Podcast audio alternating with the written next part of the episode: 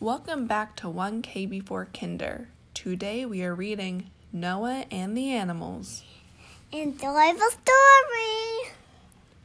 Long ago, God told Noah to build an ark.